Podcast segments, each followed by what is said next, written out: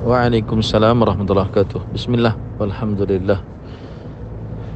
Seorang yang berusaha menyambung hubungan rahim, kemudian ternyata rahim-rahimnya malah berbuat buruk kepadanya, memutuskan hubungan dengannya, maka agar tetap ikhlas, dia hendaknya berharap pahala dari Allah Subhanahu wa taala dalam perbuatan dia ketika menyambung hubungan rahim meskipun dibalas dengan perbuatan yang buruk dari rahim-rahimnya.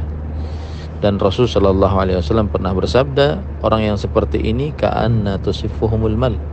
Seakan-akan orang yang berbuat baik kepada rahimnya sedangkan rahimnya itu berbuat buruk kepadanya seakan-akan ia memberikan pasir panas kepada mereka sebagai bentuk kehinaan untuk mereka tetaplah semangat menyambung hubungan rahim meskipun orang-orang berbuat buruk kepadamu dari rahim-rahimmu. Semoga mereka diberikan petunjuk untuk bertobat kepada Allah Subhanahu wa taala. Wallahu a'lam.